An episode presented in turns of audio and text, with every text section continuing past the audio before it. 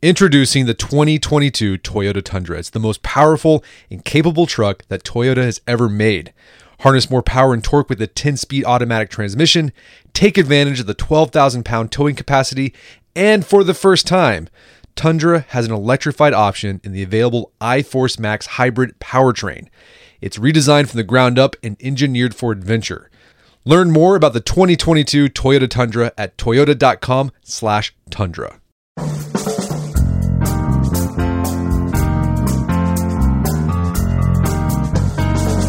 Brett McKay here, and welcome to another edition of the Art of Manliness podcast. Why do corrupt people end up in power? By way of an answer, you probably think of that famous quote from Lord Acton Power tends to corrupt, absolute power corrupts absolutely. But my guest today, Brian Klaas, would say that's only one part of what leads to corrupt individuals and cultures. The other being that people who are already corrupt are more likely to seek power in the first place. Brian argues that if we ever hope to develop better systems, from our national governments to our office hierarchies, we have to work on both prongs of this dynamic, not only preventing people who gain power from going bad, but encouraging good people to seek power as well. Brian is the author of Corruptible Who Gets Power and How It Changes Us. Today on the show, he and I discuss how people who possess the so called dark triad of traits are more attracted to positions of power, how the framing around those positions can either amplify or alter the self selection effect, and what a tyrannical homeowners association president and a psychopathic school janitor show us about these dynamics. We also discuss why power does indeed corrupt people and can in fact change their very brain chemistry. Brian explains the importance of accountability and keeping a system clean, and how you can serve in positions of power without being corrupted yourself. After the show's over, check out our show notes at aom.is slash power corrupts.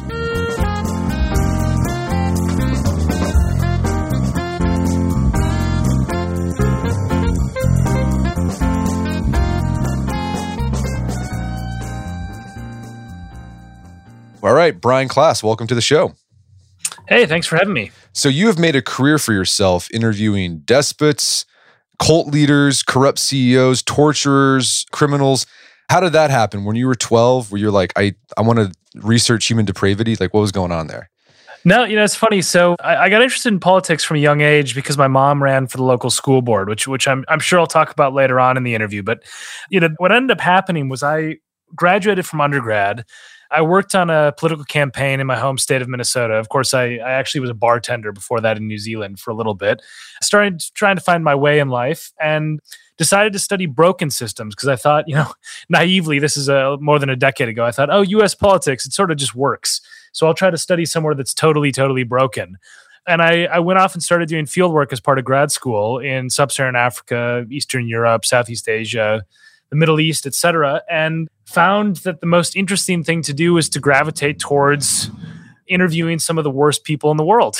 and that's what I ended up doing for for the last 10 years and and sort of trying to figure out what makes people tick in this sort of depraved world with the hopes that we can eventually stop them from inflicting so much harm on the world. And what you've done in your recent book, Corruptible Who Gets Power and How It Changes Us, is explore this idea after, after interviewing all these corrupt people, figure out this question I think people have is does power corrupt us or do corrupt people gain power and why do corrupt people seem to gain power? Before we get to your findings, what do you think are some of the common ideas that people generally have about power and who ends up with it? And when did you start having a hunch that maybe some of our assumptions about power's corrupting influence were off?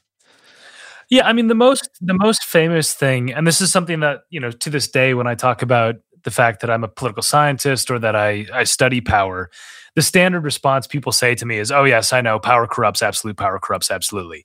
It's the standard thing that you sort of trot out as a, a witty quote when you're dealing with power at a superficial level, and it is true. There's an entire chapter of the book that talks about why power corrupts, how it corrupts, how it changes our brain chemistry, our psychology, etc. So it's real. But what occurred to me the more that I started to think about this was that, you know, we focus on the powerful and we don't focus on the people who never seek power. So one of the things that was immediately obvious to me when I was interviewing, you know, say a war criminal or a former dictator or you know someone who had wielded power in a highly unjust way is that they're not a normal cross section of the population. And so what what I thought was missing from this conversation is what about the people who never seek power? And also, what's different about people who are really good at getting power? Because every time that we focus our attention on the sort of tip of the iceberg, the people who actually have power, we're ignoring a much bigger problem, which is that certain kinds of people are drawn to power in the first place. So the book is trying to sort of do this chicken or egg question, which is, you know, do corruptible people seek power or does power corrupt? And the answer is both, but the the real problem is that you have to accurately diagnose each situation according to actually what's happening because otherwise the remedy is totally different right? In other words like if, a, if, if an awful person gets power and hasn't been changed by the power itself then there's a different solution to that problem than if power has turned them bad and they previously were good. So even though both effects are real figuring out which one is operating in which context is absolutely crucial to making the world a better place. Okay, so before we get to the, this chicken and egg problem, right? What does power corrupt? Do corrupt people seek power? I think it helps to understand first why humans have a tendency to form societies where there's either one person or a small group of people who have power over a large uh, group of people. Going back to through human history, was this something our hunter gatherer ancestors did? What did power look like for them? Yeah, so the, the sort of standard narrative around hunter gatherers in anthropology and evolutionary biology goes something like this that for almost all of human history, we lived in small bands of around 80 people, and societies were structured in a way that was ruthlessly egalitarian. I say ruthlessly because the system was designed to basically cut down anyone to size who tried to seize power for themselves and this was made possible by the fact that we lived in small groups, so everybody knew each other. I mean, 80 people is not is not that many. Now, there are some wrinkles in this sort of simplistic narrative that have been emerging in recent years. There's some evidence that there was a little bit more hierarchy than we expected in the past in some pockets and so on. But this is sort of the general idea of what most of the anthropology evidence suggests. And, and we know this from a few different forms of evidence, including the fact that, like, burials, for example, for most of human history, uh, don't show any sort of elevated status for individuals. Now, since the sort of uh, period, you know, 10 to 15,000 years ago, where a lot of this changed, there's a few different hypotheses about why power started to get amassed in individuals. And I call them the war and the peas hypothesis, war and peas. and the war hypothesis is basically that as conquest started to take place, it became advantageous to have big groups of people. So if you had more soldiers, you're going to win.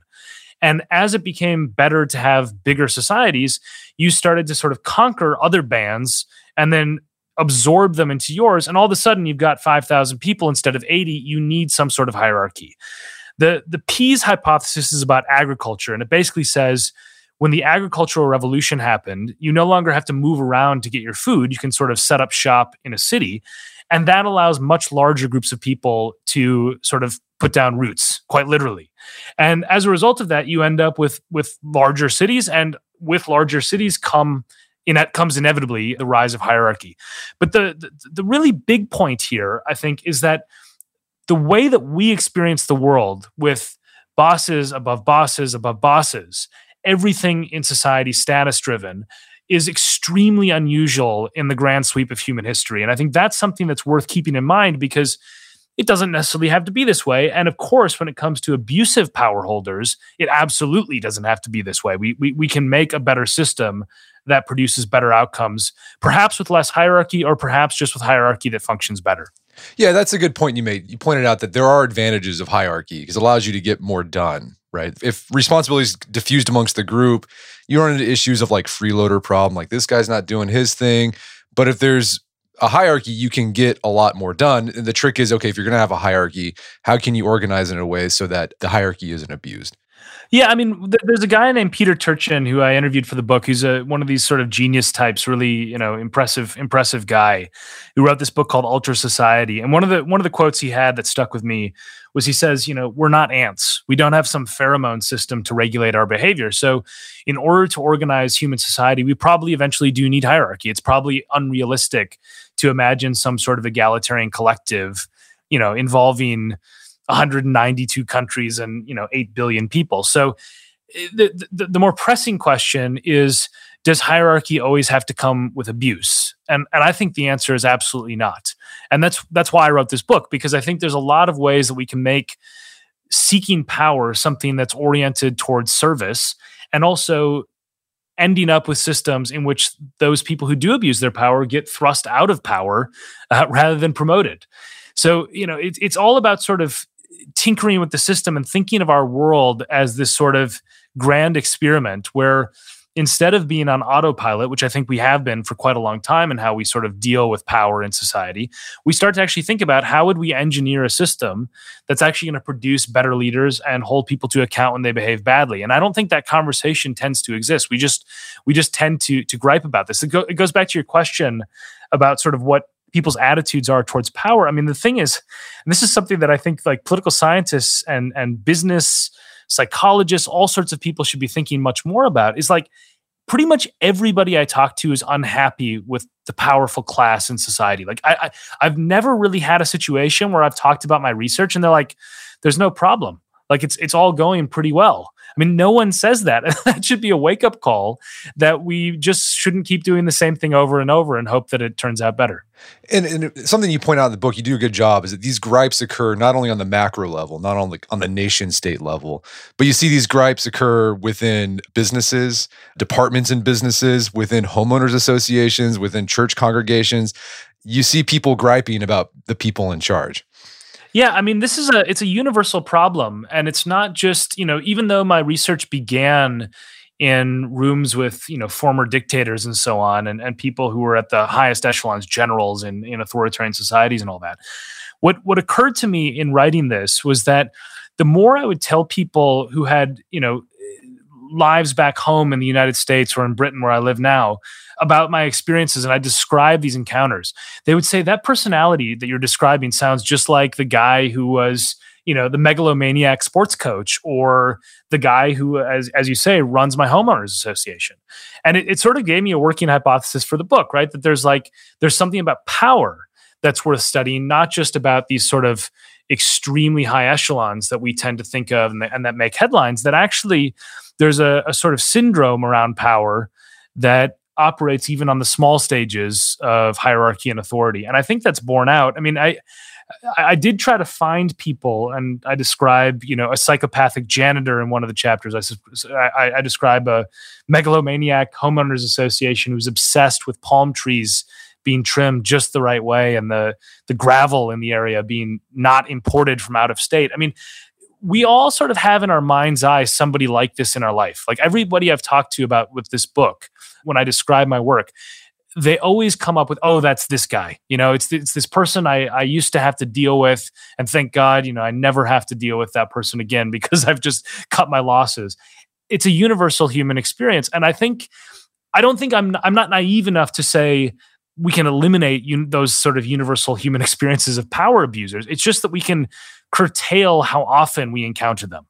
And, and I think that, you know, even if we made this 20% better, the scale of human suffering and frustration that it would reduce would be absolutely enormous and transformative. So I think it's definitely worth worth doing, even if we can only curb the problem rather than eliminating it. All right, so let's dig in more to like why it seems like just bad people end up in power. And the first prong of this idea is that power or positions of authority attract a certain type of person. So there's like a selection bias going on.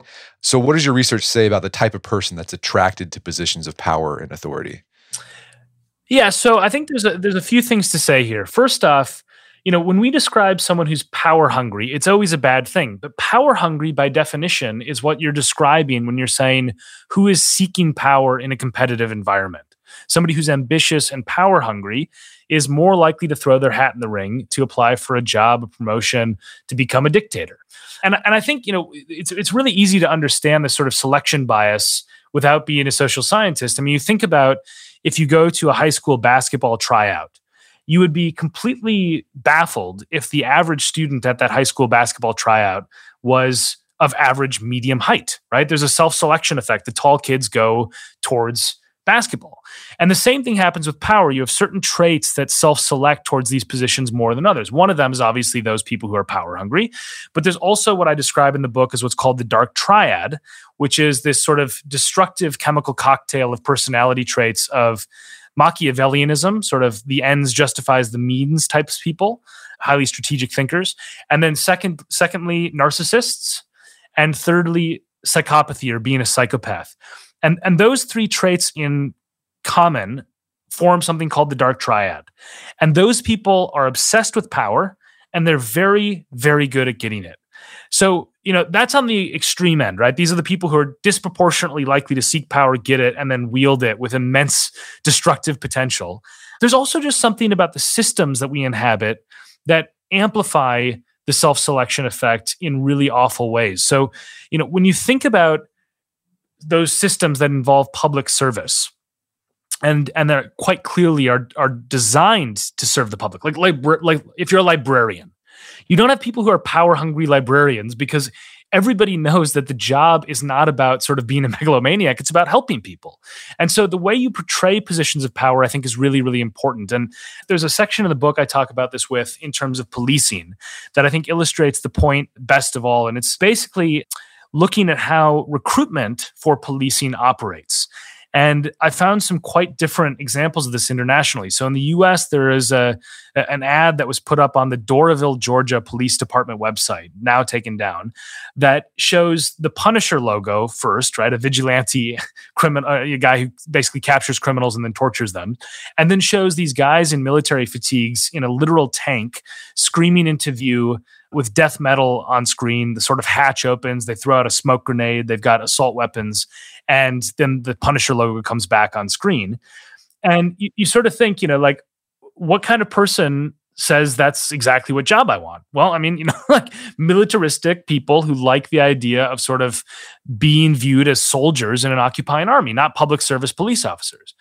And in New Zealand, they recognized this self selection problem and deliberately designed advertising recruitment schemes aimed at counteracting it. Not because they didn't want people with military experience, they just figured they're going to sign up anyway, but because they thought, you know, we can counteract some of this self selection by making policing look more service oriented. So they designed this recruitment scheme with videos called Do You Care Enough to Be a Cop?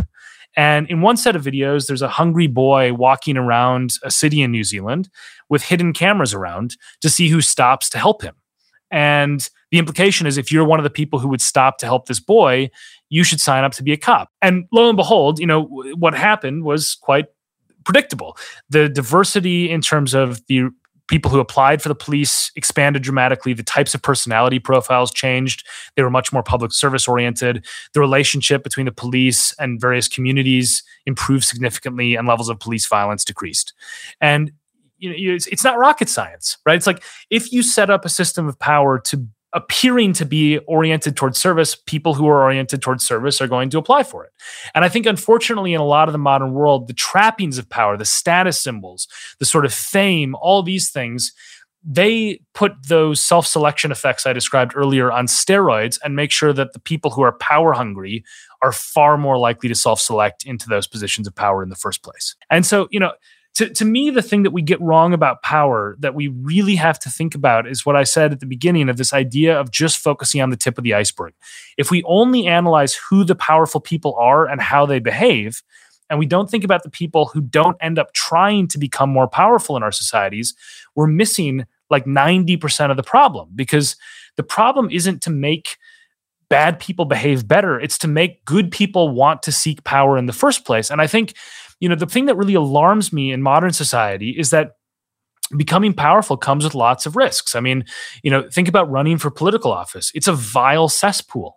Like most people listening to this would never in a million years consider running for office because they're like, I don't want to destroy my life. I don't want to constantly have to raise money. I don't want to have to pretend that I believe things that I don't believe. And all of those things, which now have become, you know, part and parcel of being a modern politician, they're going to repel exactly the kind of person that we want to be a modern politician. And all the people who love the power, the money, the fame, and don't really care about having to ask for money or pretend that they believe stuff they don't.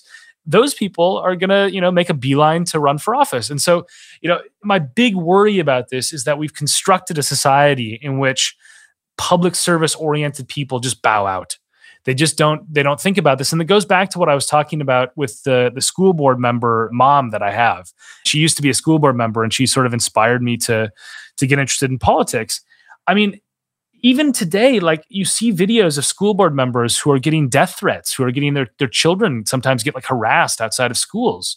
It's like this is totally crazy and it didn't used to happen uh, in the 1990s when i was growing up and there was you know the sort of the big dramas in the in the school board locally were you know about union pay disputes or you know some parents who's upset that evolution is being taught in school but not like death threats you know? So so i think i think we also have to think really carefully about how we can make power attractive to the kinds of people who currently think it, it would be a terrible burden that they don't want to touch with a 10 foot pole.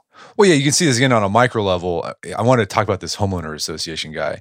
Being a homeowner association president sounds like the most thankless job ever, right? Because you're just basically you're dealing with neighbors snipping at each other and like, well, this guy did this with his, his fence and I don't like that. And this guy is putting his garbage cans out at the wrong time and he's got his RV out in the and like that's and then you don't really get thanked for it.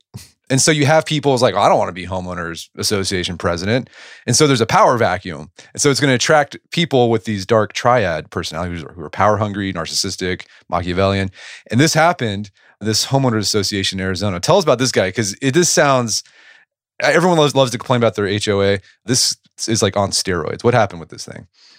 Yeah, so you know, I, I talked to a guy who I had to change all the names for you know for legal reasons in this, but I talked to this guy who went through the saga from hell of homeowners associations. And what you describe is right. It's it's worse though than just being thankless.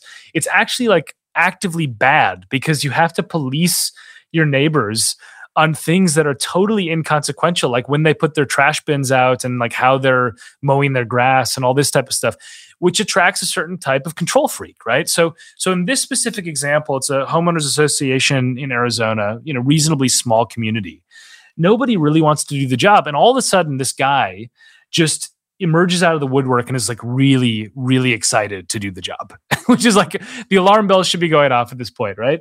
And he starts basically consolidating power, purging the homeowners association. And all the other people are like, yeah, like we don't really want to be here anyway. So if you want to like replace us, that'd be great.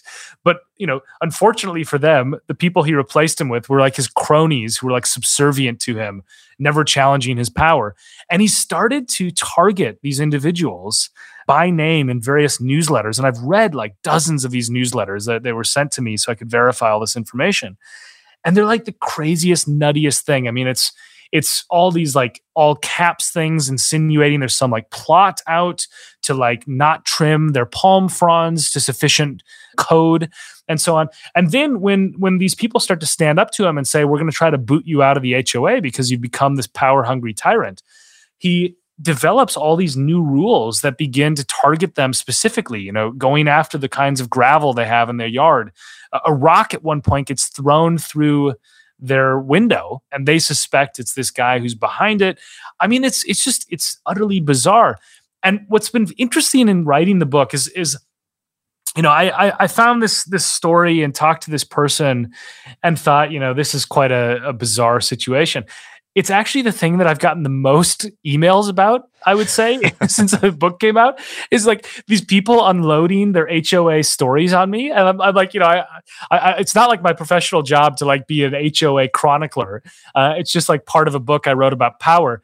But these people are venting because they're like, finally, someone has captured the fact that like we have neighborhood tyrants who are ruining our lives. And I think this is an under scrutinized world because, um, they actually control a lot of money in the United States. I mean, the actual number of amount of assets controlled by HOAs is mind boggling. I think the number is something like the equivalent of the state of Florida's tax revenue. So you're talking about a lot of really power hungry busybodies controlling a lot of money. Now, if you're if there are any HOA presidents out there listening to this, I, am not saying that you are a power hungry individual. It's more that there's a disproportionate selection effect anytime that you have a job that is actively policing people on the most trivial stuff unpaid and voluntary. and the, the self selection effect, I think, tends to go on steroids in those environments. And that's why I think, uh, modestly, as a proposal, I might suggest if you want better people in HOAs, uh, you might want to pay them a little bit. So at least you're not just getting the person who gets off on the power of policing their neighbor's trash cans. We're going to take a quick break for a word from our sponsors. And now back to the show. Well, another trait of people who are power hungry is psychopathy. And you saw this again. This is like a really small scale. This is this janitor who basically became Tony Soprano in this school district. What's that story? Like, what happened there? Like, wh- how was he able to accumulate so much power in the school district? Yeah, so this guy's name is Steve Raucci, and I don't have to change his name because he's been convicted of crimes and is in prison. So, Steve Raucci was someone who perhaps had modest ambitions by most people's standards. He was a janitor at the Schenectady, New York State High School, and he wanted to be a sort of kingpin in the school district maintenance office. So, he systematically set about to achieve this through incredibly Machiavellian scheming. One of my favorite stories, and you know, there's I went through so many court files and so on in, in researching this bit of the book. was in, in, going inside the mind of a psychopath is a very odd thing to do. But one of the the plots he hatched in the sort of early days of consolidating power was that the the the school district wanted to save money by reducing its energy costs. So they appointed an energy czar, so to speak, whose job was basically to reduce the school's energy bill. And this guy who's put in charge of it just sort of, you know, it's a standard story. Like, you know, the district asks you to do this, you have no experience in it, and you just sort of say, yeah, okay, I'll do it. And so Steve Raucci sort of spotted an opportunity.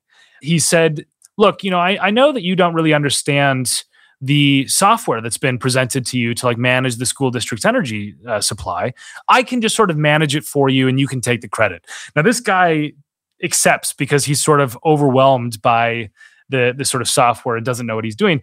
Steve Raucci takes control of the software and starts manipulating it. He starts turning on the stadium lights on public holidays. He starts increasing the amount of time that the heating is on and that the lights are on on weekends just to try to ramp up the energy bill, basically. And lo and behold, his plan works. The the guy who was appointed energy czar is is re- relieved of that position because the energy usage has actually gone up. And so Raucci is then made into the energy czar for the district. And he he operated like this throughout his whole time in his pursuit of power. I mean, he, he became a senior official in the union and ultimately started making quite a lot of money uh, as he rose through the ranks. But he also did this weird stuff where, like, when people would cross him, he would make examples of them and then make everybody else around him like observe the fact that he had punished them. So at one point, he believes that he knows someone who has whistleblown on him. That you know he'd been sort of behaving like a tyrant in the district maintenance office and needed to be dealt with. So all of a sudden, these people's homes the next morning has the word rat spray painted across the house. And Raucci, you know, doesn't admit to it, but basically forces his employees on the clock to make a pilgrimage in school district vehicles to like observe that these people have gotten what they deserved. And you know, I mean, there's there's also stuff about his personality where like he he says stuff in various recordings that were then turned over to the the court, their wiretaps and so on, where he uh, he talked about you know, I wish I could have had a Steve so that I, you know, I wish I could have had a twin so that I could have had a Steve in my life, thinking that like he was really sad that he didn't have himself to turn to because he was so great, these sort of delusions of grandeur. Anyway, the reason he ends up in prison is because he starts going over the top with his punishments of people who cross them. He places explosives on the car of a colleague. He has explosives in his office in the school district, you know, itself and has night vision goggles in his office as well, which is quite an unusual thing for uh, uh, you know a sort of maintenance official at a public high school to have. The reason I use him in this story though is because what's really interesting about psychopaths is that Raucci is an example of an undisciplined, non-functional psychopath. Which is to say, when he needed to turn down these traits, he couldn't it, w- it was impossible for him. But for a lot of functional psychopaths, as they're called, they can turn them down at times when they need to. And this is something where, you know, the, the sort of all the psychopath researchers I spoke to said that superficial charm is part of the, the psychopath modus operandi, and that the functional psychopaths can switch on their empathy when they need to. They can sort of blend in when empathy or being chameleon like in a certain situation is advantageous. And those people, the functional psychopaths, the point they all make is those are the people in the boardrooms and in elected office. Uh, not, not universally, obviously, there, there's still a small percentage of the overall pool, but the best research that I've read places the rate of psychopaths in leadership positions between four times and 100 times higher than the general public, uh, depending on how you define a psychopath and depending on which uh, research paper you read. But it's it's pretty much agreed they're definitely overrepresented in the halls of power. Okay, so there's a certain type of person attracted to power narcissistic, Machiavellian, psychopathic. So these people are very confident. They they've they've got superficial charm, and they're able to manipulate people and things for their ends to gain that power. And you think, well, that's a terrible. Like, why do we even let these people get into positions of authority and power? But then you highlight research saying, like, well, actually, followers, people who are you know subordinates, actually like those kind of people and put those people in the power. So what's going on there? Why is it that we're attracted to people with these traits, but at the same time repulsed by it? What's going on? Yeah, I mean, there's there's there's a few things that are are worth mentioning here. I mean, one of them is how narcissists, for example, make more money, and and this is this has been shown in lots of research. One of the reasons for that is because in in sort of modest levels, medium levels, I should say, narcissism can be advantageous for getting people to like you because part of being a narcissist is an obsession with how other people perceive you. And when you really care about that sort of perception management, it may be good for for making money and also advancing in life. Now, it comes at a cost, of course. I mean, there, there are things about narcissists that are highly undesirable, and it's not a good strategy in general. But perhaps in the workplace, in modest doses, it might be you know effective. And this helps explain why sometimes managers, politicians, et cetera, are so narcissistic and also so successful. They're good at manipulating other people. Now, I also think it's worth pointing out a lot of our leadership selection is non rational, it's irrational. And the reason that matters is because we like to think that we're making, you know, sort of evidence based, rational assessments when we decide who to cast a ballot for or who we want to be in charge of us in the workplace. But lots of scientific evidence counteracts that notion. So the, the, the best example of this, and the one that just sort of it blew my mind when I read this, but it's been replicated. It's a very solid finding, published in I forget if it was in Science or Nature, but one of the top two scientific journals in the world. What the researchers did is they showed children a series of faces, uh, no other information, just two faces, and they said, "Who do you want to be in charge of your ship in this computer simulation we're going to ask you to play?" So all you see is two pictures of human faces and nothing else, and you have to pick one or the other. What the kids didn't know was that the two faces weren't random. One of them was the winner of a French parliamentary election in a given district, and the other face they saw was the runner up in that same district. So the winner and the loser. And overwhelmingly, the overwhelming majority of the time, the kids picked the winner to captain their ship. And when they did this with adults, they got a similar result, which, you know, all it says is that there's something about face that conveys leader to us. And if that's the case, you know, that really causes us to, to sort of pause for a second and say, wait a minute, if you can accurately predict the winner of an election based on faces alone, then then we have a real cognitive bias around leadership that we need to understand better because otherwise we end up making stupid decisions based on superficial characteristics. And I think the more that I read about this, you know, sort of realm of research in psychology and evolutionary anthropology and so on, the more that it became clear to me that this myth of rational leadership selection is just it's just a myth. It's not it's not true. And there are there are some things that are rational and that are sort of reasoned in terms of how we select our leaders, but a significant chunk of it is down to intuition and other things that are not rooted in sort of a rational assessment. Okay, so uh, we've discussed okay, so there's a certain type of person attracted to power, oftentimes not the best kind of person. Us as followers, we actually are attracted to those people sometimes. But let's talk about this idea of of power corrupting. So this is Lord Acton. He said power corrupts, absolute power corrupts, absolutely. And you, your research says yes, power does corrupt, can corrupt us. So what is what happens to us psychologically when we are put in positions of power and authority? How does it change us? Yeah, so it changes us on a few levels. It changes us psychologically and it changes us physically. There's there's, there's a few things I'll point to. I, I, mean, I talk about this at length in the book, so I won't be able to talk about everything. But there's just a few things I'd, I'd highlight. One is that you start to think about people below you in the hierarchy as abstractions. And there's sort of this asymmetry that produces this view of, of being an abstraction.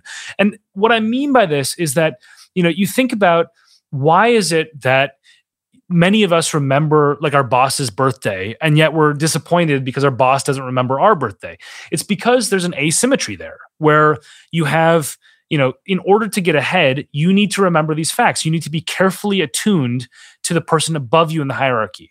And as soon as you go up in the hierarchy, your success level is not necessarily predicated on what other people below you think as much as people above you. And so there starts to be this sort of discounting effect, which leads to abuse because as you become less interested in the sort of granular details of other people's lives below you, it's easier to sort of discard them. And there's lots of psychology research that shows that people in power become more reckless, more willing to believe that they can affect outcomes that they can't actually affect. It's a system called uh, illusory control. They become more impulsive. They also skirt the rules more, etc. One of the things that I, I remember that stood out to me is a very simple explanation of this when I was uh, talking about the book early on after it came out, I, I, I, was interviewed by Andrew Yang, who's the former presidential candidate on the Democratic side. And I, and I asked him, I said, you know, w- what was this like for you? You all of a sudden got thrust in this position where you, you're, you know, didn't have name recognition. Now you're, you were a household name. And he says it was super, it was super awful to have the sort of recognition that his mind was changing by the basic fact that you know, he walked into a room for a year. Everybody stood up and cheered. Every joke he told, even if it sucked, they would laugh uproariously at. You know, the people around him wanted to suck up to him. And it, it just changes your mindset, right? This isn't like it's not rocket science. It makes sense that this would happen. But I think for people who don't experience that, it's hard to sort of understand how corrosive it could be in your thoughts and sort of this idea you start to walk on water. Now, I said before that it also changes your your your physical basis, and this I'm specifically talking about your brain chemistry. And one of my favorite studies in the book, it's a fascinating world of research on macaque monkeys, is a guy named Michael Nader, who's a professor and, and doctor out in Wake Forest, who works with cocaine and addiction. And what he basically does is he takes these monkeys that are initially independently housed. In other words, they're alone in a pen. And then they sort of raise the barriers and, and put four monkeys together. And within 10 minutes, the monkeys have established a hierarchy one, two, three, four. It's super easy to tell who's which. And then what they do is they put the monkeys in this chair that they've been trained to use, where they either pull one lever and get banana pellets, food, or they pull the other lever and they get cocaine intravenously injected into their into their bodies and it's like pure cut cocaine, right? It's it's like really top notch cocaine. So the the point is that when they do this, it always happens the same way. The first and the second monkeys in the hierarchy, the top two, always take the banana pellets, and the third and fourth, who end up in a subordinate position, always self medicate with the cocaine. And when you take the monkeys and rehouse them, if you were monkey one in the first housing arrangement and you end up as monkey four in the next one through bad luck or whatever, you change. You go from banana pellets to cocaine. And so what they found is that the dopamine receptors in the brain actually shift due to hierarchy and status. They actually have a physical chemical change in their brains as a result of changing place in the hierarchy. And this, you know, it's just again, it's one of those hidden aspects where it's like, okay, if we accept this, at least if we accept it's true in monkeys, it's very likely to be true in us because we're primates as well. That really causes us to maybe think a bit more carefully about what we do when people get immense, immense power, like they become presidents or Congress people. Because at that point, you sort of think something is actually changing about them and we don't do anything. We just sort of say, you know, good luck. I hope you make the right decision. And I think there's some of this where we need to acknowledge that power does genuinely act like a drug and we have to find ways to counteract it to make the world a, a, little bit better place. Yeah, the research about monkeys is really interesting because the it seems like the lower status monkeys they're more stressed out, so they're going to go for the cocaine to self medicate, while the higher status monkeys they've got power, and then power acts like a natural drug, so they don't need the cocaine to self medicate. But the downside is, you know, they're they want to they want to hold on to that high, so they're, they're not going to want to give up their power. So they're going to do whatever they have to do to stay on top. And you see something similar with humans too. If you look at the research, people who are higher in the social hierarchy, they often live longer than people who are lower in the social hierarchy because they're feeling good. While people who are, you know, lower in the social hierarchy, they've got more stress and they've got less advantages, so they feel bad. But there are exceptions to this. Sometimes people who are in positions of power and authority, they live shorter lives and it has to do with whether that person in power or authority has any control. So uh, basically, the finding was if you're in a position of authority, but you have no control, that's pretty terrible for you. It can just makes you feel terrible. Yeah, so I, am gonna. I'm afraid I'm gonna go back to to non-human primates with this example with, with, baboons. But you're absolutely right. So the finding that you're talking about is from something with humans called the Whitehall Two study, and Sir Professor, he's got both titles, Sir and Professor. Michael Marmot is the guy who authored the study. One of my colleagues at University College London, and what he basically found is that you know if you if you control for a lot of confounding variables, the actual data shows that being in a position of, of status that comes with stress but no control is really bad for you. Being low on the hierarchy without status and without control is even worse for you, but it's actually pretty good for you if you have a position of sort of status, money, and control. And control meaning that you can sort of dictate how outcomes are, are happening in your life. So a super stressed CEO during, you know, like an airline CEO during the pandemic, that sucks. That's really bad. Being uh, someone who's in charge of like a startup that's taking off, that's really good. And so what you find in, in the baboon research that I think is really, really instructive is using this technique called DNA methylation, you can actually measure biological aging separately from the aging that happens with a calendar. So, you know, maybe six months have passed, but your body has aged nine months, or maybe it's only aged three months. And what they found is that when you look at baboons that rise through the ranks to become the sort of alpha male, the worst, most stressed baboons are at the bottom. Totally what you'd expect, right? No access to good food, no access to mates, it basically sucks to be the worst baboon, right?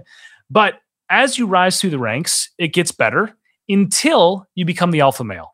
And then your body is super, super stressed. And the reason for that is because you constantly have a target on your back.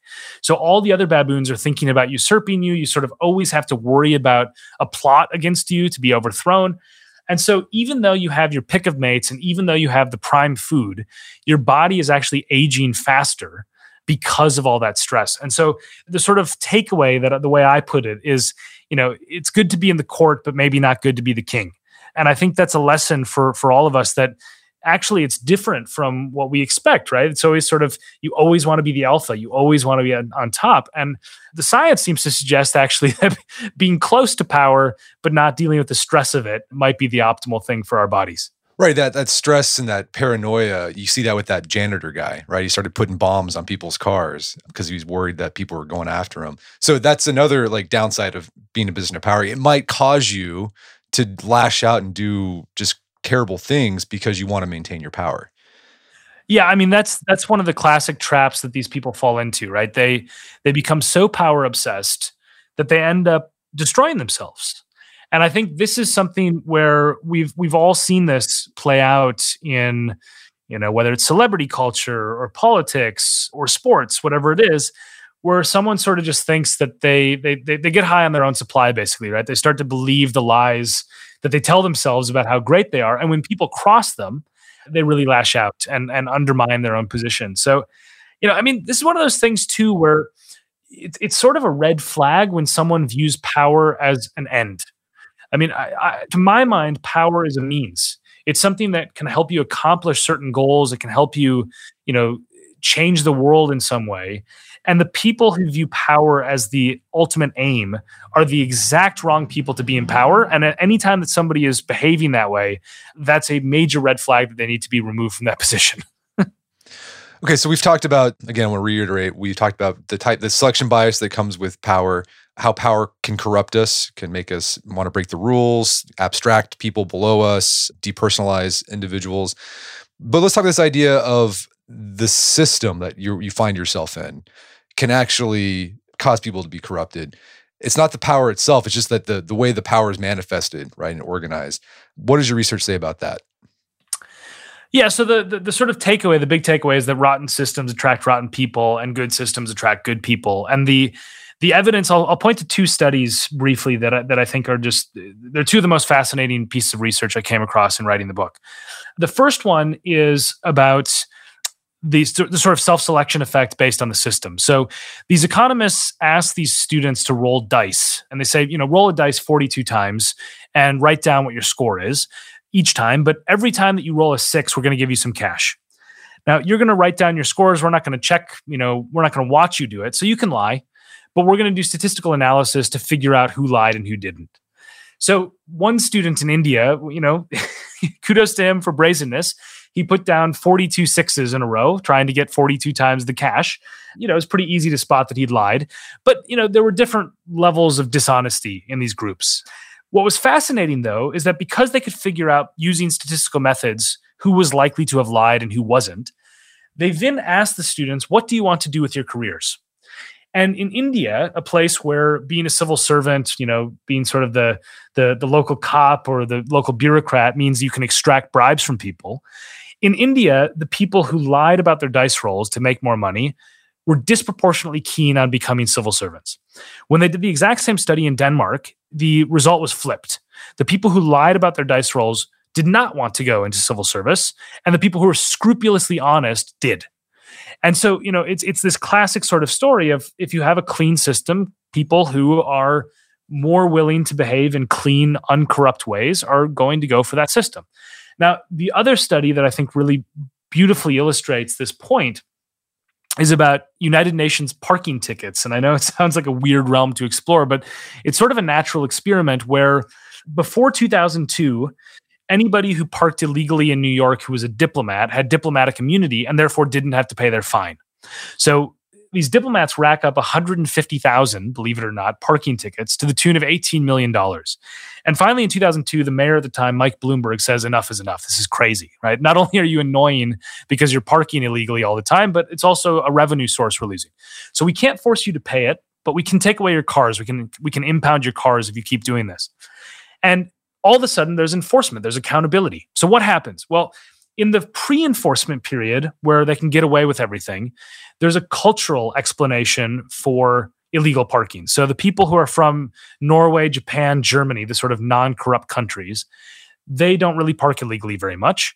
And the people who are from the corrupt countries, you know, Yemen, Egypt, etc., are like parking extremely illegally all the time. Like the average number of parking tickets per diplomat in the worst country was, I think, 190 parking tickets per diplomat, right? So really, really excessive.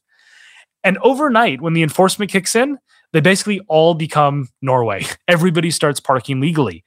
And the kicker, though, is that the longer the Norwegians and Germans and Japanese diplomats were in New York in the pre enforcement period, in other words, the longer they could get away with it, the more they started to park like the Yemenis and the Egyptians. So th- the lesson is that cultures of corruption are obviously important in dictating behavior, but accountability is also super, super important in deterring bad behavior once you have a culture of corruption. And so it's a mix of the two, right? You need to attract good people into positions of power. You need to clean up the system to attract better people. And then within that good system, you need to really crack down on the people who behave in corrupt or abusive ways to weed them out. And it's not, again, it's not rocket science, but most of our systems aren't designed with this in goal, with, with this in mind. In other words, there's there's not some, uh, some like a systematic attempt to think very carefully about both recruitment and accountability. And I think if if every organization just did sort of an assessment of these aspects, uh, the world would become a much better place quite quickly because as i say the interventions are not are not difficult. They just involve serious thought about designing systems to attract and promote better people and to weed out those who are breaking the rules. Well let's say someone's listening to this and they they're put into a position of power or authority right? Whether it's at work or the homeowner association like individually like any insights from your research for that person to be like i don't want to become a crazy homeowner association president or a megalomaniac what can i do to prevent that from happening? Like what sort of i guess breaks can you put on yourself so that doesn't happen to you yeah, it's a great question. So, first off, I'd say that if you're one of these good people that's sort of driven by service, these corrosive effects of power are less likely to be as much of a problem. You've already solved half the problem because you're not a power hungry megalomaniac narcissistic psychopath.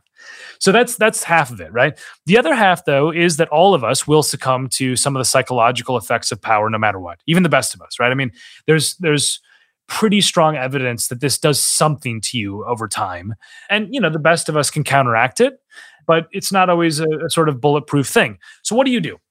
There's a few things. One is that you need to engineer systems in which you are constantly reminded of the weight of your responsibility. So if you're dealing with with difficult decisions that result in harm for people, if you have to fire people, if you have to make decisions that make people really unhappy or hurt people, you should be well aware of the costs of those decisions.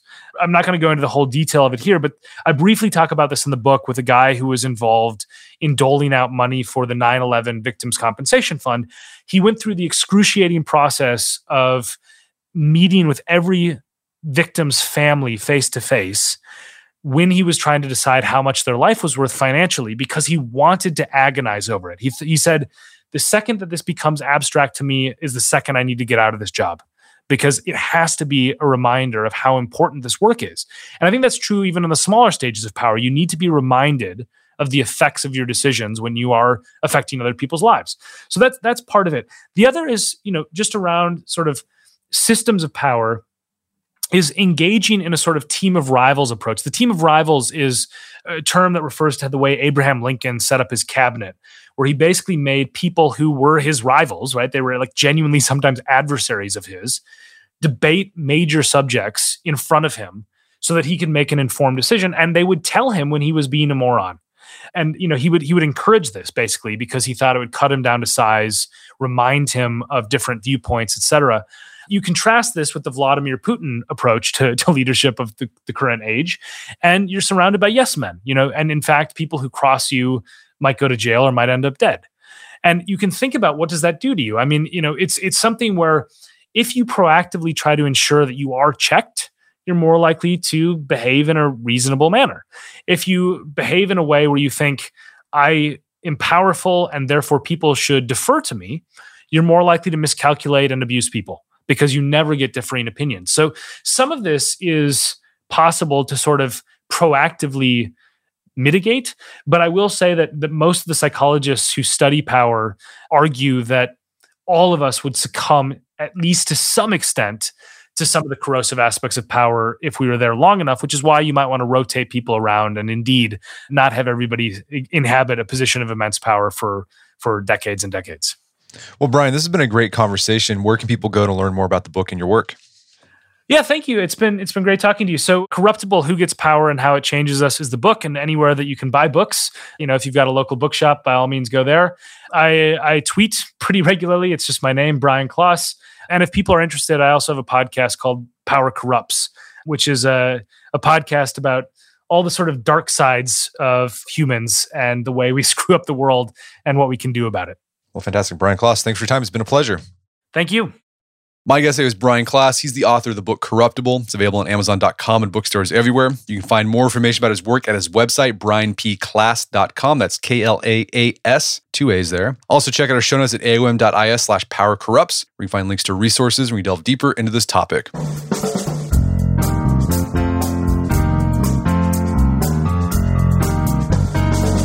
Well, that wraps up another edition of the AOM podcast. Make sure to check out our website at artofmanliness.com where you find our podcast archives as well as thousands of articles written there's about pretty much anything you could think of. And if you'd like to enjoy ad-free episodes, you can do so on Stitcher Premium. Head over to StitcherPremium.com, sign up, use code manliness at checkout for a free month trial. Once you're signed up, download the Stitcher app on Android iOS, and you can start enjoying ad-free episodes of the AOM podcast. And if you haven't done so already, I'd appreciate if you take one minute to give us a review on Apple Podcasts or Stitcher. It helps out a lot. And if you've done that already, thank you. Please consider sharing the show with a friend or family member who you think would get something out of it. As always, thank you for the continued support. Until next time, it's Brett McKay reminding you on this AOM podcast, but put what you've heard into action.